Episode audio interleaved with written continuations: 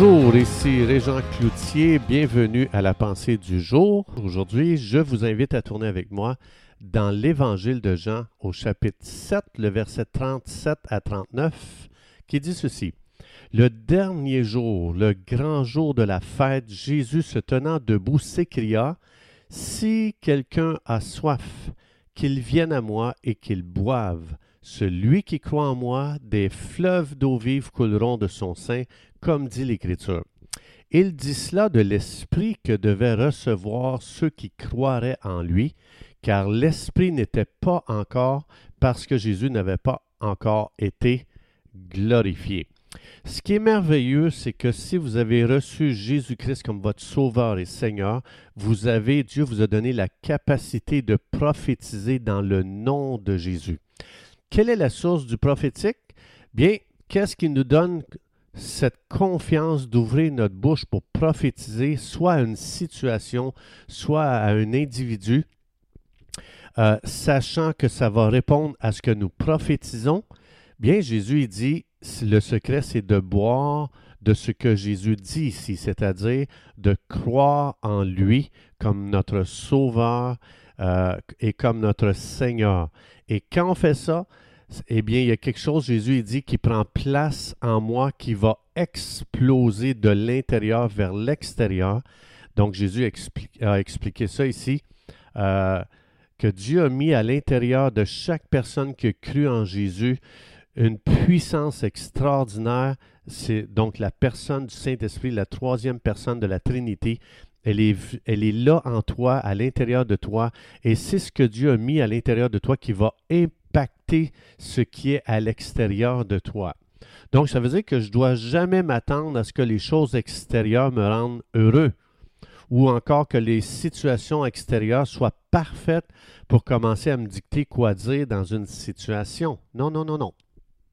Ça dit ici que Dieu a mis à l'intérieur de toi la vie afin que toi maintenant, par tes paroles, tu puisses dicter aux situations qui ne sont pas selon le cœur de Dieu, selon la volonté de Dieu, leur dicter le changement qu'ils doivent subir dans le monde physique. Donc, je ne dois pas euh, euh, croire les choses extérieures, mais je dois croire Jésus. C'est en Jésus que je crois. C'est pas dans les situations, c'est pas dans un idéal, c'est je crois en Jésus. D'abord, il est déjà mort pour mes péchés, c'est extraordinaire. Si ça s'était arrêté là, ce serait déjà merveilleux. Mais Jésus est allé plus loin, il dit, ça va être plus que ça des fleuves d'eau vive vont couler à partir de l'intérieur de toi. Donc, ça veut dire, le Saint-Esprit en moi peut, euh, peut commander aux situations avec une autorité extraordinaire. Donc, quand ici Jésus dit des fleuves, des fleuves d'eau vive couleront de son sein ou de son cœur ou de l'intérieur de toi, ça se réfère à l'Esprit de Dieu qui réside à l'intérieur de toi dans ton esprit. Donc, c'est lui, le Saint-Esprit, qui nous rend capable de prophétiser. Et Jésus, ici, ce qu'il est en train de révéler, c'est que la gloire de Dieu va habiter dans chaque croyant après sa résurrection. Donc, ça dit quand il sera glorifié. Et on voit justement, euh, euh, on voit justement ce que ça donne dans Actes chapitre 2.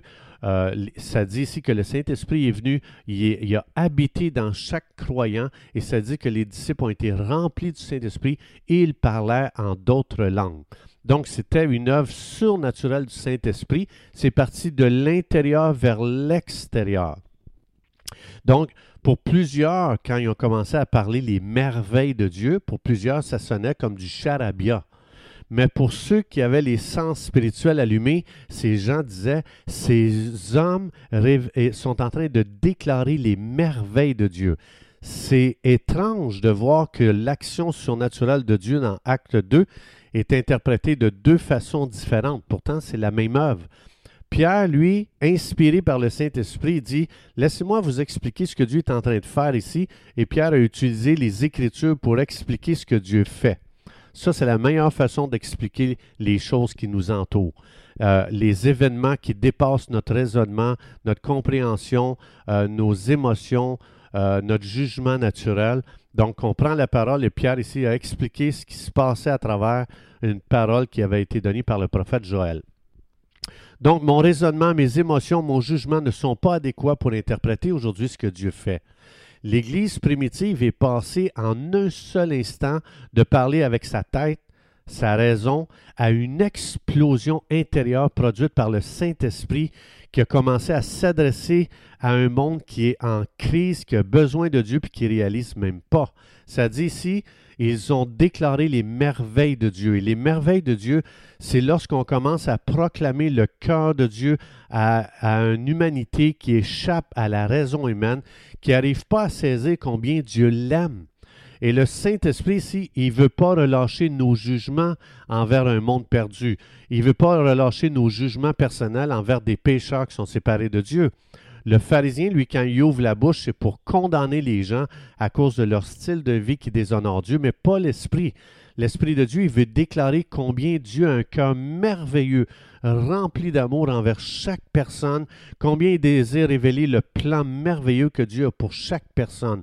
Donc, ils ont déclaré les merveilles de Dieu. Ils n'ont pas déclaré les jugements que les religieux euh, ont envers les gens qui déshonorent Dieu.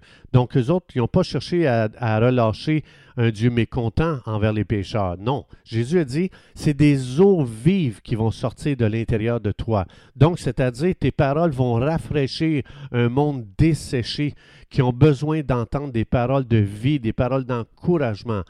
Mon, jugement envers les pécheurs ne relâchera jamais une rosée du ciel. Ça va toujours jeter un sable chaud sur des gens qui déjà sont desséchés. Mais Dieu fait de toi, en te donnant le Saint-Esprit, une fontaine pour un monde desséché. Dieu a fait de toi une personne qui va rafraîchir un monde désespéré. C'est ce que tu es devenu en recevant Jésus. Alors, je peux, à partir de cette parole-là que Dieu a donnée, je peux commencer à faire mes propres déclarations. Je vais vous donner un exemple. Je pourrais dire, Père, je te remercie pour tes promesses. Il y a juste tes promesses qui peuvent vraiment me révéler qui je suis Qu'est-ce que je suis devenu en recevant Jésus comme mon Sauveur et Seigneur? Alors, basé, Père, sur cette parole, je déclare que, tu as fait de moi une bénédiction pour ma génération. Je déclare que mes paroles sont de l'eau vive pour tous ceux qui vont entendre ce que le Saint-Esprit va me, m'inspirer à dire devant les défis aujourd'hui, devant des gens qui marchent dans les ténèbres, devant quiconque que Dieu va mettre aujourd'hui sur mon chemin.